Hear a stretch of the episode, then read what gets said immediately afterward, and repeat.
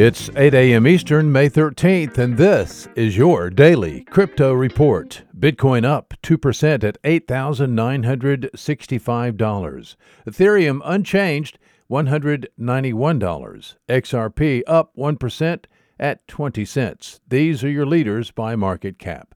Top gainers in the last 24 hours Sparkle up 77%, LBRY Credits up 36%, and Aragon up 27%.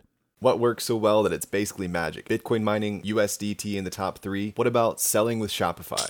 Shopify is the global commerce platform that helps you sell at every stage of your business. From launching your online shop to did we just hit a million orders? Shopify is there to help you grow. From their all in one e commerce platform to their in person point of sale system. Wherever and whatever you're selling, turn browsers into buyers with the internet's best converting checkout, up to 36% better compared to other leading commerce platforms. Sell more with less effort thanks to their new AI solution, Shopify Magic. My favorite thing about Shopify is no matter how much you want to grow, they have the solutions you need to take control and level up your business business. Shopify powers 10% of all e commerce in the US and millions of other entrepreneurs across 175 countries. Plus, Shopify's award winning help is there to support you every step of the way. Businesses that grow, grow with Shopify. Sign up for a $1 per month trial period at shopify.com slash DCR, all lowercase. Go to shopify.com slash DCR to grow your business, no matter what stage you're at. Shopify.com slash DCR.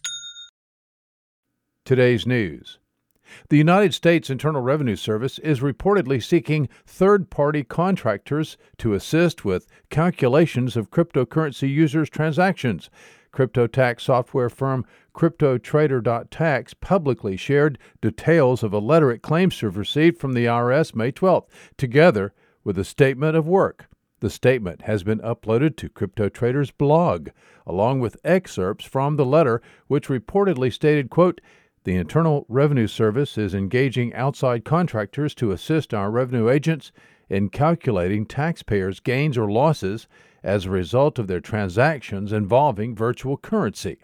We are placing a few single case contracts as pilots with the goal of publishing a solicitation and request for proposal for a larger multi case contract. Unquote. CryptoTrader.tax says they're not going to pursue the contract, preferring to work directly with their customers to help them with their tax reporting. Telegram has thrown in the towel on the Telegram Open Network project. Telegram was hit by a suit from the Securities and Exchange Commission. The move is a major, sudden shift in direction for Telegram, as less than two weeks ago, Telegram affirmed that it would be launching the Telegram Open Network in April 2021. Now, TON is dead. The Bank of England is considering a central bank digital currency and wrote a paper to that effect and published it earlier this year. Now, at the virtual crypto conference Consensus Distributed, Bank of England's senior fintech specialist Simon Scorer underlined the Bank of England's stance on design principles with tech providers. He said, quote, "We're clear that any choice of technology around a central bank digital currency should be led by a set of requirements and not the other way around. Unquote.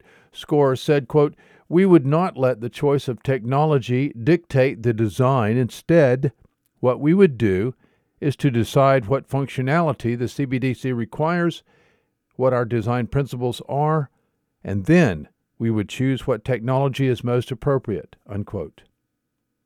Well, these are your leading headlines today. Visit us at dailycryptoreport.io for sources and for links.